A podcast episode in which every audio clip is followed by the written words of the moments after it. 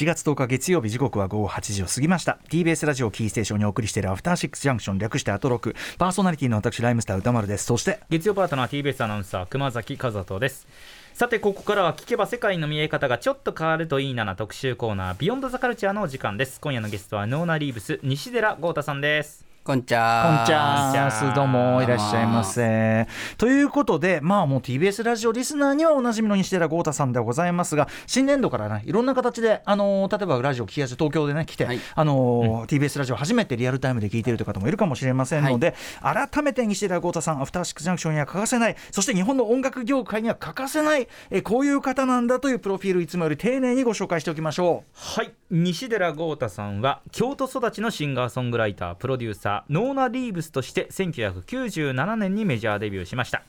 ソロ活動としても去年から今年の春にかけて日本の名曲をカバーしアナログレコードでリリース。さらに先月22日にはカバー企画の集大成となるサードソロアルバム「サンセットレイン」もリリースされ3月21日火曜日にはこの番組「アフターシックスジャンクション」のライブダイレクトのコーナーでもスペシャルライブを披露してくださいました。さらに郷太さんは執筆活動もされておりまして1月には初の自伝的小説「ナインティーズ」を文藝春秋より出版されています。さらにプロデューサーや作詞作曲家としても V6ABCZ ビッシュのアイナ・ジ・エンドさんそして和田アキ子さんなどにも楽曲提供をされています。多岐にわたる活動の中アフターシックスジャンクションでは毎月一度月曜日にご登場いただき洋楽邦楽の歴史を分かりやすく紐解いていただいています、はい、まずあのソロアルバムレイ、ね「サンセットレイン」リリースされて、はい、その後反響などいかがですか、はい、そうですね。結構いろんなところで取材をで、うん。あの受けて、はい、あのいろんな形でこう、まあ、ナインティーズと合わせ持って、ね、小小説と合わせた取材も結構あって、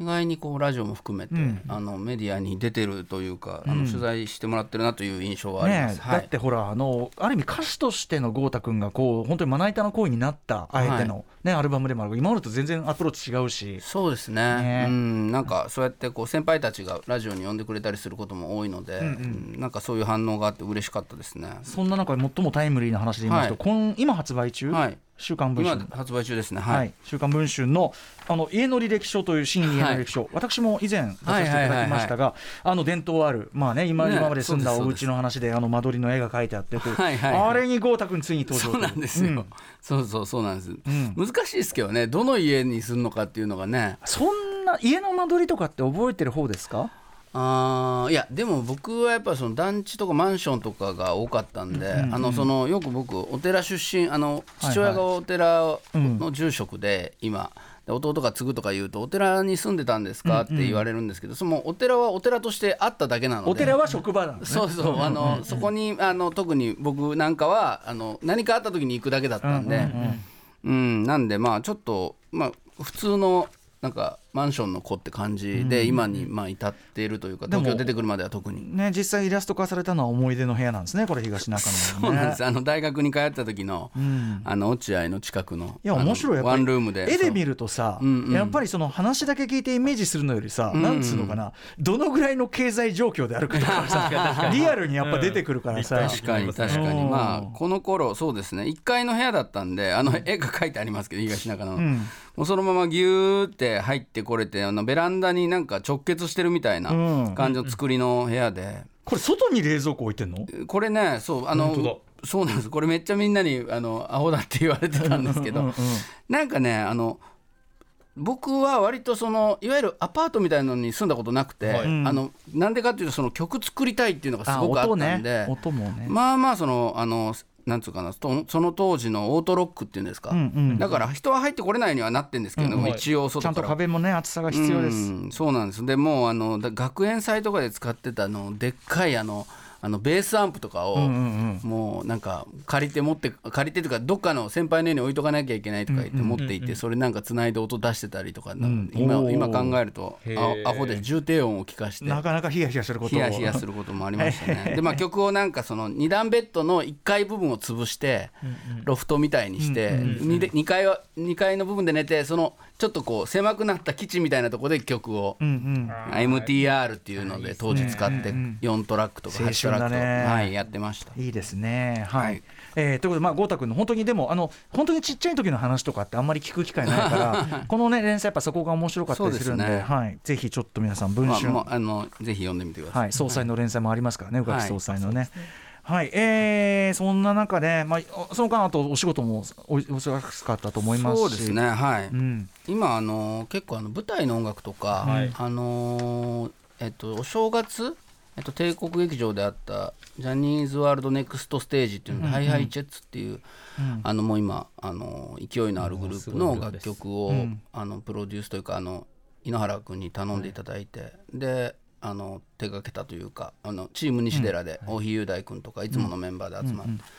あの作ったりとかもしましたし、でまあ今もいろいろ舞台の曲もやったりあの準備してるので、うん、はい。うん、なんかそんな感じで結構忙しくしてますね。そうだ。あとちょっとこれだけウェルカムメールちょっと一個だけ読まさせて、はい、えっとねダルゴなミルクティーさん、えー、歌丸さん熊崎アナスタッフの皆様そして豪太さんこんばんはと。こんばんは、は。い、いつも家で仕事中家族みんなでラジコで聞いています、えー、豪太さんの話はどれも面白くて分かりやすいので大好きです。えー、今夜のテディ・ライリー特集後編は18歳の娘が特に楽しみにしていたのでしっかりと聞かせていただきます。最近アトロク以外でも豪太さんをよく拝聴します。とても嬉しいです。お忙しそうですね、はい、他局のお話ですみませんが、はい、えー、歌詞に曲をつけるラジオ番組も聞きました。明らかにクオリティがやりすぎです。本当に1時間で作ったんでしょうか。出来栄えが良すぎて一家で爆笑。でも豪太さんらしくて素敵でした。着メロにしたいです。お体ご自愛ください。実技も楽しみにしています。世界は歌詞にあふれ歌詞が溢れているか、はい、世界には歌詞が溢れてる。TTK? そうそうですね。はい、はい、うんうんということですこれなんか5回連続で出るっつって、うん、あの引き受けたらあの3曲作ってくれますかって言われて。結構な あでやりますって言って、すごいね。ありがたいですね、これでもクオリティ高すぎて笑っちゃったって。はいはいはい。ちゃ ちゃんとトラックをものすごい速度で僕作るんで。あそうなんだ、はい、でもうあの普通はなんか多分弾き語りとかを想定した番組なんですけどあのもうあもう打ち込みでバシバシバシバシ作ってきますって言って作ってってたら自分も結構なんかその歌が頭に今こびりついて 人の歌詞に曲つけるんですけど。そうかそうかそうか、はいまあ、そういうこともやってます。はいということで大活躍中の豪太君でございます。が今回のテーマ、まあ、まあとにかく毎月お世話になってるんでね豪太君の特集ね外しなし初めて聞いた方、えー、お見知りおきよというかね、はい、まあ、私の長年の、まあ、盟友と言い方させていただいてよろしいですか？大先輩ですけどでももうこんなね長く歌丸さんとも、うん、あの憩いの場としてあの、憩いの場。ここ本当音楽の話がしたいだけなんで僕は。いや仲間と。そうだよね。はい、はい、あ一緒に曲作ったりもしてますからね。ちゃんとやってる仕事もしてるよ。お願いしますね。スタートね、ノーナリーブスはい。さあということで今回のテーマはこちらです。ノーナ・リーブス西寺郷太の洋楽スーパースター列伝。80s ポップ関ヶ原の果てにニュージャックスイングの若き伝道師テディ・ライリー後編ですさあということで、えー、テディ・ライリー、まあ、先週前々回ね、えっと、前編やりました、はい、あちなみに 80s ポップ関ヶ原これも一応軽く私の方に説明しておくと、うん、えっ、といわゆる打ち込みのビートみたいなものが80年代を通して台頭してきて、でそれに対して生演奏チーム生楽器の、まあ、ミュージシャンたちはどういうふうに対抗するかというのが80年代いっぱいのある種命題でそうです、ね、で90年代にはそれを、まあ、ある意味生演奏側も打ち込み側も両方消化した踏まえた作品が90年代以降出てきて、まあ、現代に至るポップミュージックの大きな新しい流れを作ってきた、まあ、こんな要約でよろしいでしょうか？そうと思います。どっちが偉いとかでもなく、やっぱりそれがなかった時代ね、あの昔のロックバンドとかあの普通に演奏してる人たち、まあ、あのオーケストラだったら指揮者がいたりとかしましたけど、うん、そのリズムは人間が作るものそれが当たり前だった時代から、コンピューターの時代、まあ、まさにあの坂本龍一さんもこの前お亡くなりになって、はい、高橋、ね、はい、高橋幸宏さんもそうでしたけど、はい、YMO というもう日本にもあの誇るグループがありますけど、うん、そのまあ、海外のものというだけでもなくそうやってコンピューターがリズムをこう規定していくというようなことでいうと日本のバンドや日本のミュージシャンや日本のメーカー、うん、あのレコードメーカーも含めその楽器のメーカー、はいいろんなことで、えー、世界的に音楽が変わっていた、そこが僕も歌丸さんも大好きなんです、うん、本当だよね、はい、そしてあと歴史として面白いよね。そうですね。せめぎ合いとしてもね、はい、それをいろいろなバンドで、まあ、説明したりいろんなアーティストを説明してたんですけども、うん、まあ、このテディ・ライリーという方はそのコンピューターリズムのをどんどん発展させて、うん、まあ、その後の、まあ、今の k p o p とか、今のアイドル音楽とかを結構定義したすごく重要な人物だなと思うので、まあなんか楽しみながら前回と今回やっているという感じですね。はい、はい。ということでちょっと前回のおさらい的にあのまた豪太君作ってきてくれたニュージャックスイング典型的なリズム、はい、もう一回確認的にや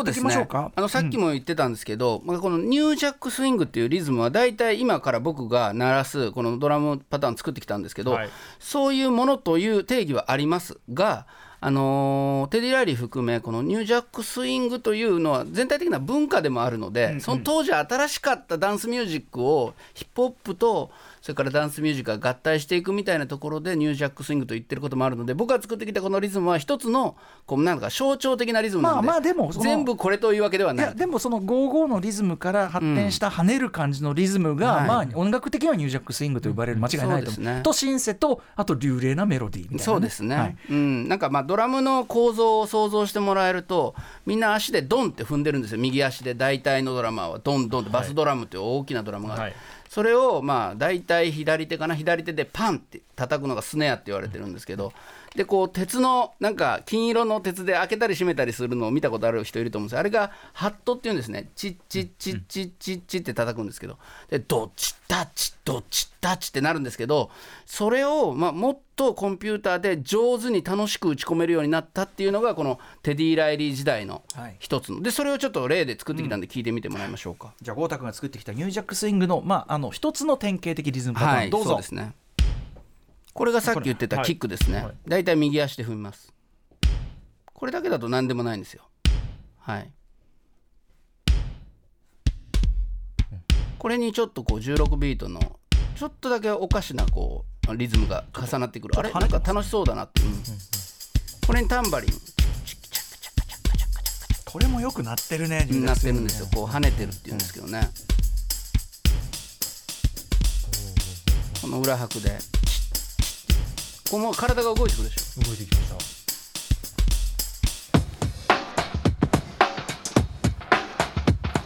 ちょっとそのサンプリング的なニュアンスも入ったスネアですね。こっからがまあいわゆる典型的なニュージャックビートですね。このカウベルのシンセのカウベルの音もすごく特徴、うん、あとここにこうオーケストラとジャンジャンジャンジャンみたいなの入ったりするとめちゃくちゃっぽい。あとあのシンセベースでねあの、はい、ポンポンポンポンみたいなさ。入りますね。あれとかね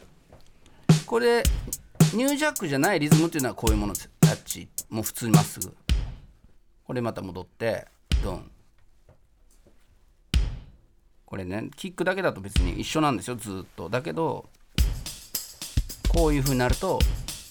まあ、ブルーノ・マーズの曲にもあるしあの LDH の楽曲にもこういうタイプの曲があるんで今もねこういうリズム聞くとああ、80年代後半から90年代前半のニュージャックスイングだなってあとそれこそさっきカルチャーとおっしゃったけどそれに合わせて、ああいうこうランニングマンとかそうですね。全く新しいダンススタイルが流行って、はい、だからもう LDH の基礎はニュージャックスイングですよはっきり言って。そうですよね、あの彼らがもうあの踊ってる姿がすごく目に浮かびますけど、だからなんかその、まあ、ニュージャックってこう固められて今もテレビとかのあの YouTube とかで、うん、あの特集とか見るとその MC ハマーとかも入ってたりするんでその中に。そうか。ラップとか。すいません。警察がちょっと出てしまうすいません。いやだからなんかその、うん、そういうあのヒップホップの中のこっち寄りというかポップス寄りの人たちもその中に入っちゃってることもあるんでまあでも僕はそのニュージャックスイングっていうのはそういう文化として捉えるかなって、ね、いやでもねリアルタイムから言ってもそうは言ってなかった。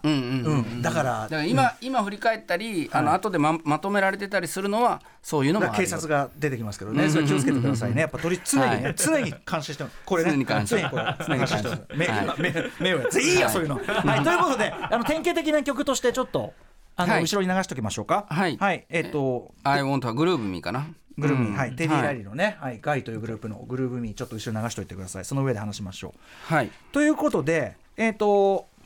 テディ・ライリー、まあ、80年代後半から90年代頭にかけて、はいまあ、テディ・ライリーだけじゃなくてそのニュージャックスイングっていう方の、あのなんていうのかな音楽がめちゃめちゃ流行ったんだよね。むちゃくちゃね、主に男性ボーカル曲、R&B ジャンルでね。はい、うん、あのだもう一個そのポイントとしてはこのテディ・ライリーっていう方がそのヒットした時にすんごく若かったってことなんですよね。プロデューサーとして成功したのも本当に二十歳そこそこもう二十歳21ぐらいで世界のビートを牛耳ったというところがあって、前回も言ったけどその前もヒップホッププロデューサーとして結構ヒット作飛ばしてたりするんで。だからまあ早くして。若い文化だったんですよね。キッズグループ出身だからね。そうですね。あの前回話したんですけどキッズアットワークというまあ働いてる子供みたいな、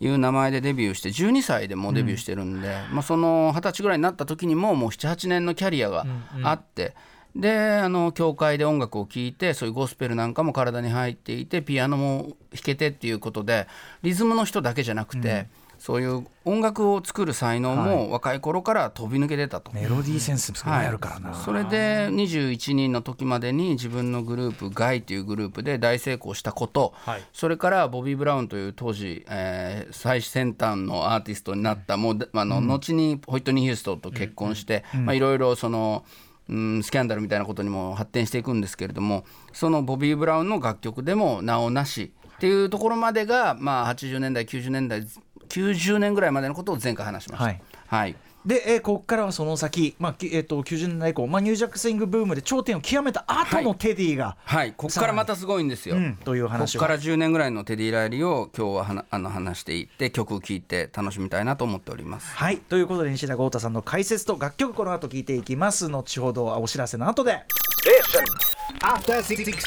時刻は8時17分です。TBS ラジオキーステーションに生放送でお送りしておりますアフターシックスジャンクションこの時間は特集コーナービヨンドザカルチャーをお送りしています。ゲストはおなじみノーナリーブス西寺郷太さん、えー、解説でございます。今回はニュージャックスイングの若き伝道師テディライリー編後編お送りいたします。さあ郷太君いってみましょう。はいよろしくお願いします。えー、1990年頃の話ですこれは、うん、えーテディ・ライリーは1967年生まれなんで、まあ、年齢的22から、まあ、大体22ぐらいだったのかな。その時にですね、うん、まあ、とある人間から電話がかかってきたと、うん、それがマイケル・ジャクソンさんだったと。うん、で、えっと、前回話した時もちょろっと話したんですけどその前から「そのバッドというアルバムが1987年の、まあ、8月の終わりに出るんですけど、その「バッド」というアルバムの時点でマイケルはそのクインシー・ジョーンズというマイケル・ジャクソンのメンターのような、まあ、プロデューサー大プロデューサーがいるんですけどプロデューサーから面白いあの天才の若い子がいるぞっていうことを教えてもらって、うんえー、テディ・ライリーと仕事をしたいと思ってたんです。これはもうすごく重要なことなんですけど、うんニュージャックスイングっていうのがもう世界中にバーンって広がるのは1988年なんですね、はい、だからそれよりも早い段階でクインシー・ジョーンズというまあ本当天才プロデューサーはテディの才能を見抜き、うん、マイケルでやったらいいんじゃないかっていうことをちょっと紹介してたんですしかもさ「バット」ってアルバムある意味さヒップホップの時代に対するマイケルからのカウンターというか回答っていうか、そうですね。ちょっとずれてるんですけどとなるべく作られてたアルバムだったから、面白い音楽になったんですよ。だからそのじその人選は間違いないんだよ、間違いないです、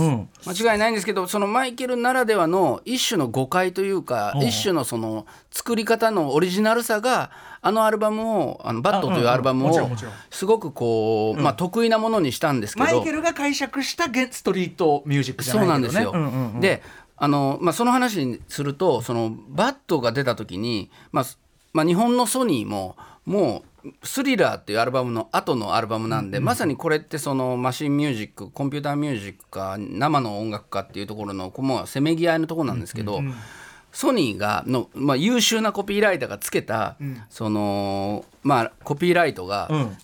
マイケルの写真がバーンってあってバットって書いてあって、ええ、5年先が聞けるって書いてあったんですよ。ああそれはグッとくるね。だけど、まあ、あの本当のこと言うと、まあ、後々の歴史を振り返ると、そうだね、5年先にバットみたいな音楽やってた人はいないんですよ。そうだね。その、マイケルの音楽はすごく独自のものになったので、はい。ね、その5年先に流行ってたのはむしろニュージャックスイングだったんですよ。そうだよね。なるほど。だからもしここでテディが入ってれば5年先が聞けるってその通りになってただ。けど、まあ、僕の言い分で言うと、まあ、どっちもすごいんだけどマイケルの場合は5年先じゃなかったっていうかもう30年とか40年とかのスパンでオリジナルミュージックを作ったという凄さがあったんですけどだから僕実はそのマイケル・ジャクソンが「そのデンジャラス」というアルバムでテディ・ライリーを誘ったっていうのを聞いた時に、うんうん、え今テディって僕は思ったんですよ、むしろ、もう大大ヒット作を出してたテディ・ライリーだったんで。トレンドを追っかけてるみたいなもんね。そうなんですよ。そのセットするんじゃなくて。もう流行ってたんですよテディ・ライリーってもう時代も作って。だからそこで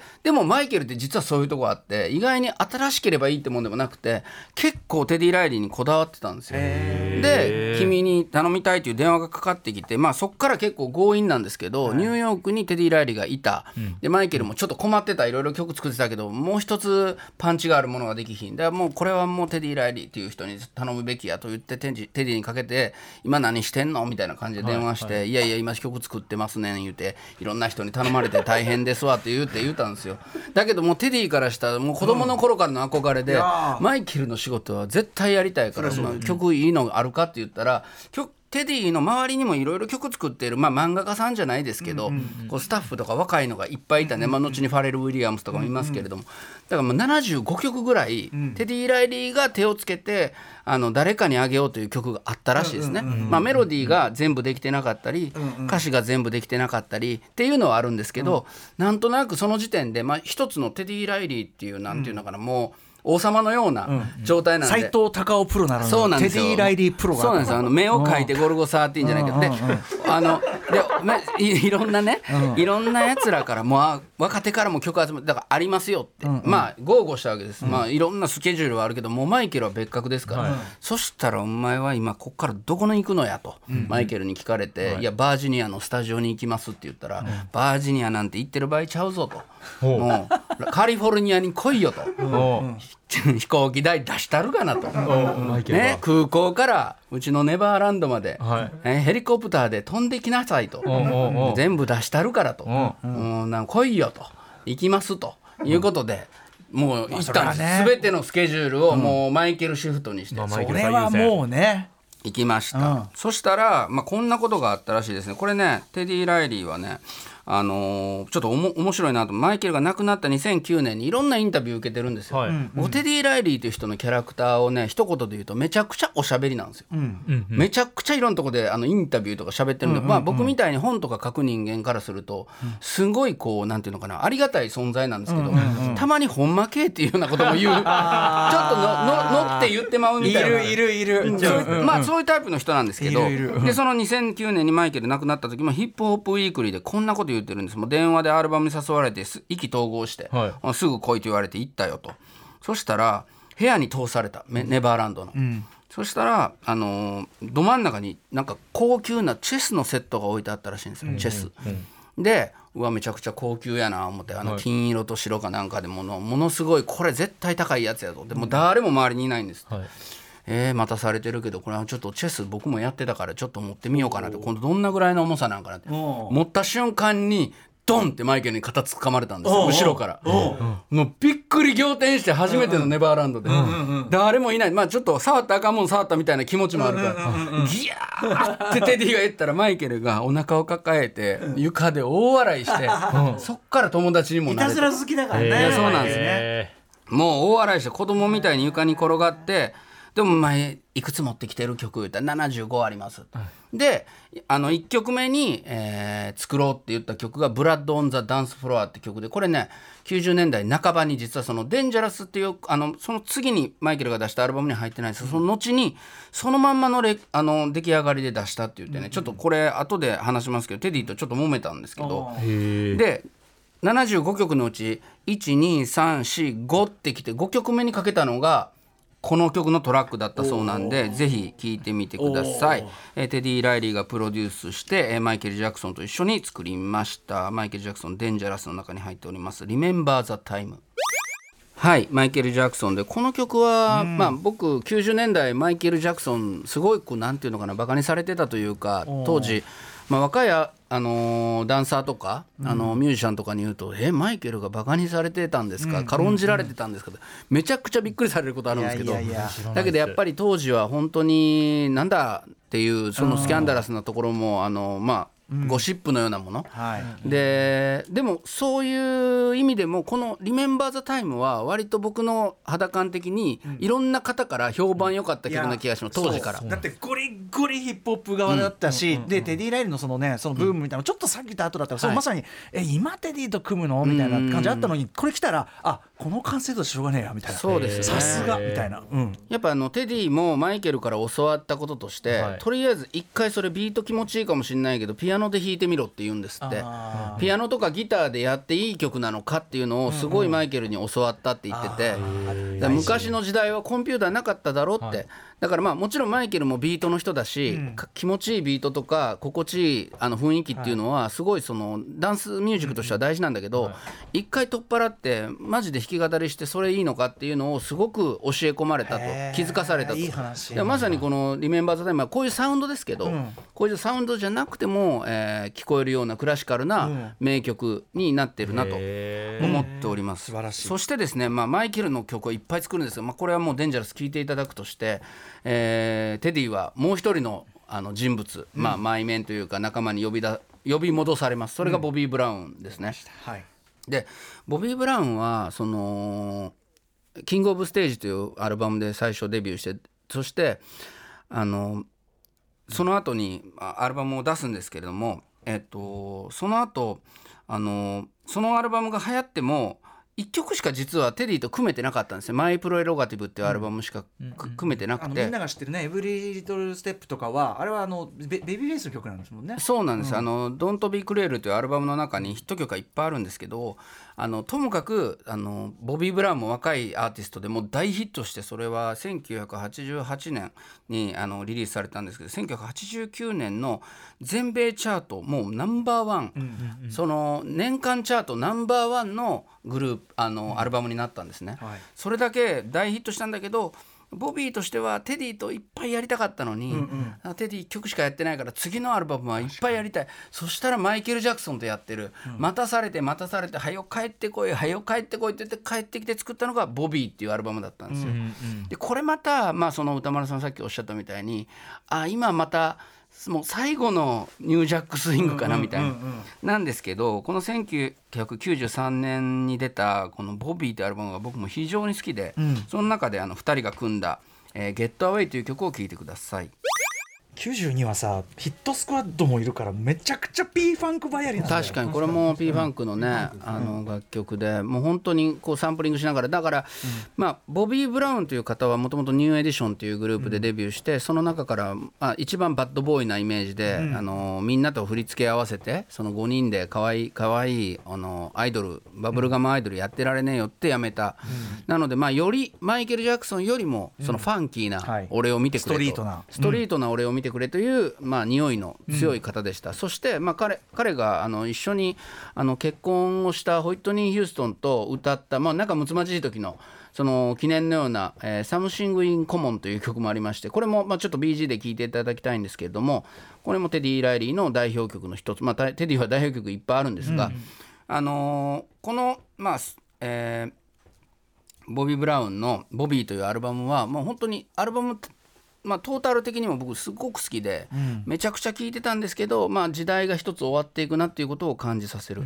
アルバムだった。でその時代の変わり目に、まあ、一番気が付いていたのはテディ・ライリー本人だった、うんうん、で新しいグループを彼は結成するんですが、うん、それがブラックストリート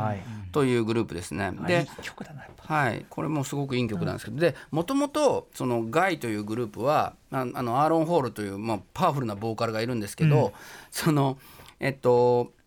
テディ・ライリーとアーロン・ホールを中心とするグループだったんですけど、うん、ブラックストリートはさらにもう4人メンバーいるんですけど全員めちゃくちゃ歌がうまい、まあ、テディはどちらかというと味の人なんですけれども、うんうん、3人本当にすごいボーカルが揃ったっていうような、うん、でまあこれがちょっとねメンバーがちょいちょいちょいちょい変わるんでこの時代によって全然違うんですがこのブラックストリートでやりたかったことの一つがもう素晴らしいバラードを素晴らしいボーカリストが歌うんだけどストリート感のあるという。でこの中でちょっとファーストアルバムから聴いていただきたいのが「ブラックストリートのジョイ」という曲なんですが、うん、これはそのマイケルと作った楽曲のマイケルの「Dangerous」に入らなかった曲を、うん、じゃあテディにあのグループでやってよということでマイケル・ジャクソンも共作者として入っていて、もう実際聴くとああマイケル歌ってたやろうなというような楽曲なんですが。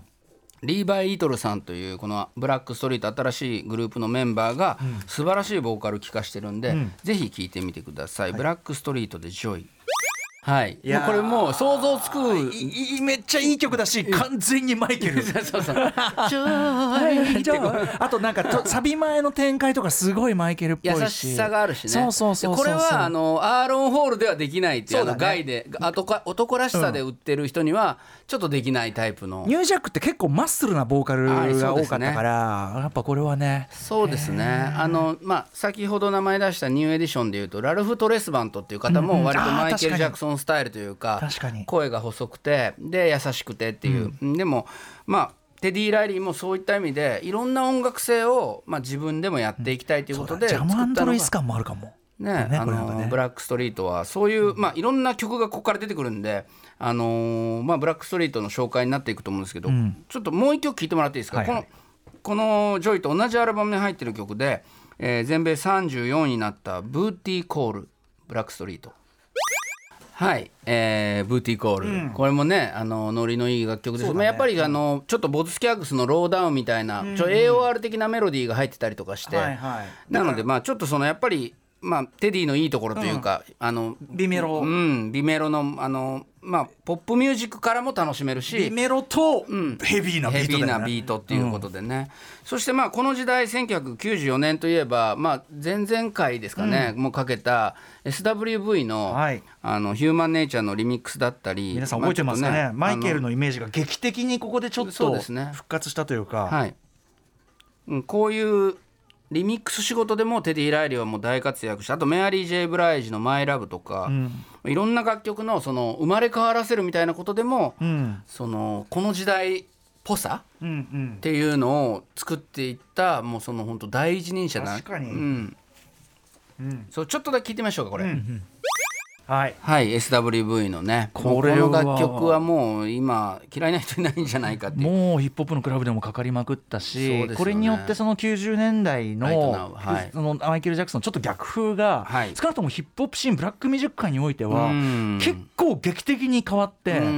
でここからまあ同じあの Human Nature サンプリングでナスの「It Ain't Hard to Tell」っていうのが出たりして、はいはい、この辺りからマイケル・シャイオが少なくともブラックミュージック的には起こった感じ。世間的にはちょっとまだ遅れるかもしれないけどそうですね。やっぱり僕がやっぱそのテディが話してたことでもやっぱ好きだったのがそのマイケル9歳下のテディ呼んだ時に、うん。あのー、まあ心配だったんです。本人はあの22でマイケルプロデュースするのかよっていう。うんうんうん、そしたらやっぱりあのー、テディよく聞いてくれと。僕を新人だと思ってプロデュースしてほしいと、うん、ダメな部分は批評してここはダメだと言ってほしいと。僕はテディ・ライリーをプロデューサーに選んだんだから今まで通りやってたら僕は今まで通りの世界観でしかできないからって言ったと、だからまあそういうのもあっていやあなたのいいとこここですよっていうのを、あの彼が「いやヒューマンネイチャーですよ」とか、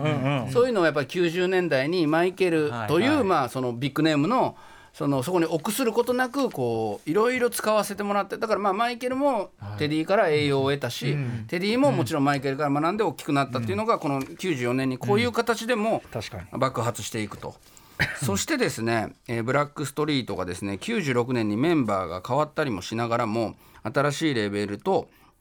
えー、レコード契約をして2枚目のアルバムを作った時に、うん、これ今までいっぱい好きな曲あったんですけど、はい、僕の中でこのテディ・ライリー史上一番好きな曲があっかる分かる。これもう本当にあのいっぱいいろんな曲ありましたよ、はい、だけどもう世界で一番いい曲。ありがとうございます。なんか吹き飛ばしちゃう感じある。これはもう世界で一番いい曲と言わせてください。もう本当にもう飽きないんですよ。なんでか分かんないですけど、うん、これはねちょっと後ほど言いたいですよ、はい、だからここにドクター・ドレイが絡んでたりするのは全然偶然じゃないっていうか、はい、うね、ドレイの方法論とかのも近いこれは。そうなんですよね、うん、でこの曲えっとまあ先に言っちゃうと「No Diggity」って曲なんですけど、うん、ドクター・ドレイやクイーン・ペンと組んでまあそのテディ・ライリーもう本当に大爆発っていう楽,、曲なんですが、えっと、この曲の元曲というか、まあ、サンプリングをする元曲がこういう曲で、えっと、ビル・ウィザースさんの1971年の曲のグランドマーザ「グランマズ・ハンズ」おばあちゃんの手、うん、これですね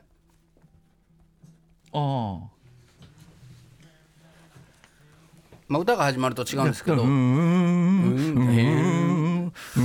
のループだね。そうなんです。このこの曲を使って、えー、ウィル・スチュワートさんという人があのなんか面白いことできないかと言ってトラックを作ってたら、えー、テディ・ライリーが「トゥン!」っていうようなあの、逆回転の、えー、バスドラムなんかも入れたりしながら、まあ、ビートをいろいろ作っていって、ということでドクター・ドレイも参加してということなんですけど。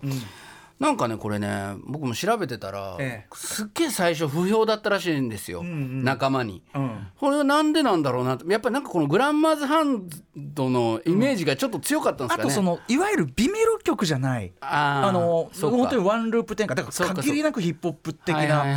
感覚だから。そっち寄りのことか、うん、俺そういうことだと思う。だからあの不評。の真ん中にいたからかな。そうそう。で不評の中で、えっと、ドレーとヘビー D、はだけが押したっていうのが。めちゃくちゃ褒めてるんですでそれはやっぱヒップホップ的感性だったらもうそんなこんなやばいビートないって確かに確かにそうなんですよ。多分そういうことだと思う、うん、でだからこう歌もボーカルまあブラックストリートもいっぱい3人はテあのテディ・ライリーの他にもいたんですけど、うん、いや俺あんまりこれ気に入らないっつってでしょうがないからテディが作ったテディが1番歌ったらめちゃくちゃ目立ってんですけど、うんうん、そういうなんかその前半のもうこの曲の不遇と出来上がってから大ヒットしていくっていう、もう本当に90年代一番ぐらいのクラシックになっていくっていうのを踏まえながらちょっと聞いてもらえれば嬉しいです。えー、 No Diggity、えー、ブラックストリート featuring ドクター・ドレイ、クイーン・ペン。いやいやいや。だからなかなか戻れなかった。かっけえな。なんなんだ。かっけえ。かっこいいですね。しかももうニュージャックのかけらもないからね。そうですね。ね。96年かな。でも本当にこれまあ、あの出来上がってからはもう大ヒットして、うん、えー、1996年に160万枚を、ね、売り上げたと。これはね、うん、あのドクター・ドレイ参加してるのは偶然じゃないと思ってて、はい、まあ、その彼が模したのは、はい、要は彼がずっと推し進めてきたもう最小限の要素。もう本当に理想のポップミュージックは最小限の要素最小限のループ。これなんか一小節ループだから、最小限の要素で永遠に聴いていたくなる音楽こそ最強っていう。で実際もうドクター・ドライその方向にも自らの音楽例えば「ネクストエピソードとか99年作ってるわけだけどまさにそのなんか最初の成果っていうかこんな要素だけでできんだみたいな。そうなんです。この後半はねあのクイーンペンの女性のラップが入ったりとか、だから割とこうもし本当に1曲しか聴けない人生が になったとして。結構もう1曲しか聴けけないとしたら結構この曲はいろんな楽しみ方できるんでメロディーも A メロ全然違うし。飽きないしさ飽きないし飽きないし。でもさ女の子の声もでもさ歌うま歌うまチームはさいやいろいろこういや1曲しか聴けない場合ですよ。4人いるね歌うまチームからしたらね、はい、これ渡されて「あう？あう」ってこれなんやって。ラップもかっこいいしこれ最高なんですビートもいいし。だからインストもねこれ聞くとねめちゃくちゃかっこいいんですよ。ドンって無言になったりして、そうだよね。抜きがね、抜きがいいこれもねドクター・ドレから学んでると思うね。ドレは抜きがうまい。本当にかっこよいわ。クイーンペンも素晴らしい。ドクター・ドレも素晴らしい。これはだからもう大ヒットして、でこの後ねさっきちょっとあの振ったんですけどマイケルと一番最初にこれも、これもう本当に面白い話だと僕個人はミュージシャンとして思うんですよ、うんうん、1990年とか89年の終わりに、はい、おっしゃテディ・ライリー天才や君若者の代表みたいな感じでマイケルと作ってできたのが「ブラッド・オン・ザ・ダンス・フロア」って楽曲で「おっしゃいい曲できた今度のアルバム出そう」っつって「あこれかけてください」このサウンド聞いてください。これが97年にこのまま出したんですよマイケル・ジャクソンが、うんうん、ちょっと聞いてみてください。ちょっとこの曲はあの僕僕あの最初に言っとくとこの曲めっちゃ好きなんですよ、うんうん、マイケル・ジャクソンの曲の中でもベスト10に入るぐらい好きなんです。好きなんですけどですけど。ですけどこれさっき言った5年後が聞けると同じで、うん、もう10年15年20年経つとこれが先とかこれが後とかなくなるでしょ。だからね、もうほんとタイムレスにマイケルのいいところがめっちゃ出た曲だと思う。だけどテディとマイケルが初めて会った、まあ、89年ぐらいのサウンドでその1週間とか2週間後に出てたらああいいねってなったかもしれないけど、それをそのまま温存して、 Dangerous も出て HIStory というアルバムも出てでテディはどんどん変わっていってさっきの No Diggity とか出してて、その後の世界で、まあ連絡せずに出たらしいんですよ、テディに。でテディが「いや曲のことは何も言ってないと、いい曲だと。ドラムを作り直させろ」だよね あのあなたの曲だし一緒に作ったとはいえプロデューサーは俺なんだからリズムだけでもその7年経ってますからっていうのを言ってたんですよ。でもそれをまあ今ね2023年にそのさっきの18歳の女の子でもいいんですけど聞いたら別にそんなこと言っても関係なくなるぐらい時代はもうミックスされてるんで。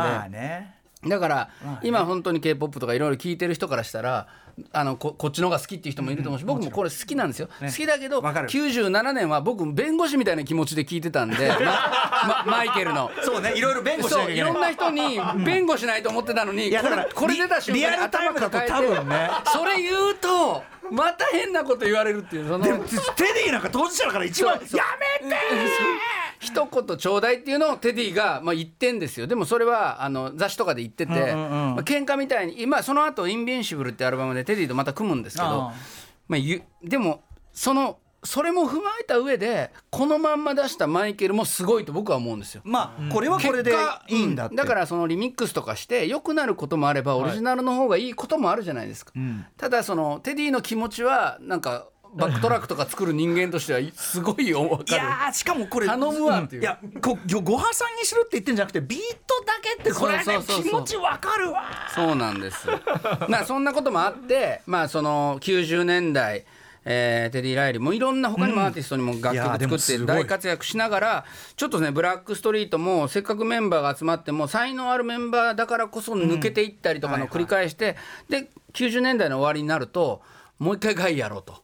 友達とやってたもうガイやろうということでガイに戻ってこれねまたガイで作ったねこのね「ダンシン」って曲がねこれごめんすいません。もう世界で一番好きな曲。もう嘘つきですよ。もう もう嘘つきよ。すいません。一つの特集の中で2個出たらこれは。ちょっとこれ許してください。これはもう本当に大好きぜひ、えー、ガイ復活したガイで「ダンシン」聞いてくださいはい、えー、早速新年新年度早々嘘つきなことがバレていやいやでもかっこいいからな。本当好きなんですよこの男子がいちゃんとでもテディはさそのビメロ感とかさ、まあ、アーロン・ホールがこうやって出てくればグッとくるし、でもちゃんとトラックとしてはさあのプロデュースとしてはアップデートしてて、これなんか全然古くないし、いや本当にこれも僕も当に大好きで。でこのテディ・ライリーのこの後はあのー、まあ、2000年代の途中ぐらいまでにちょっとね勢いあのそれまでのもう破竹の勢いっていう感じじゃなくなるんですけど、うん、あのいち早く2009年ぐらいになると韓国のシーンに目をつけたというか、でまあ僕ちょっとあんまり詳しくないんですけど少女時代とかもいろんなアーティストに楽曲を作るようになってでその時にそのシンプルにシンプルにヒップホップ的にとか同じメロディーの繰り返しみたいなものが、まあ、割とアメリカのポップの、あのその基本になってた時に、まあ、テディはちゃんとブリッジがあったりメロディーがいろいろあったりっていうような曲を作れる人だったので、そういうところに韓国の K-POP との、まあ、いわゆるちょっと歌謡的なというか、日本人からするとねそういう部分でこうミックスされて、えー、あのこういう音楽があの K-POP で、あの流行っていくその土壌も彼は作ったというところで、まあ、今に至っていますという、はい。はい、ことですね。ということでテディ・ライリー後編、はい、お送りしました。最後も大盛り上がりいたしました、はい、郷太さんのお知らせごともお願いします。はいありがとうございます。えっとですね渡辺美里さんが5月にリリースするデュエットアルバム「face to face うたの木」にデュエットと、まあ、アレンジで参加させてもらってます。それからですね6月25日に日曜日に西寺豪太ファーストソロライブ下北沢クラブ Q でえー、初めてのソロライブをバンドを率いた、うん、えー、ライブやろうと思っております。ぜひ、えー、来てください。ということで今夜のゲストは西原豪太さんでした。テディ・ライリー後編でした。ありがとうございました。来月もお願いします。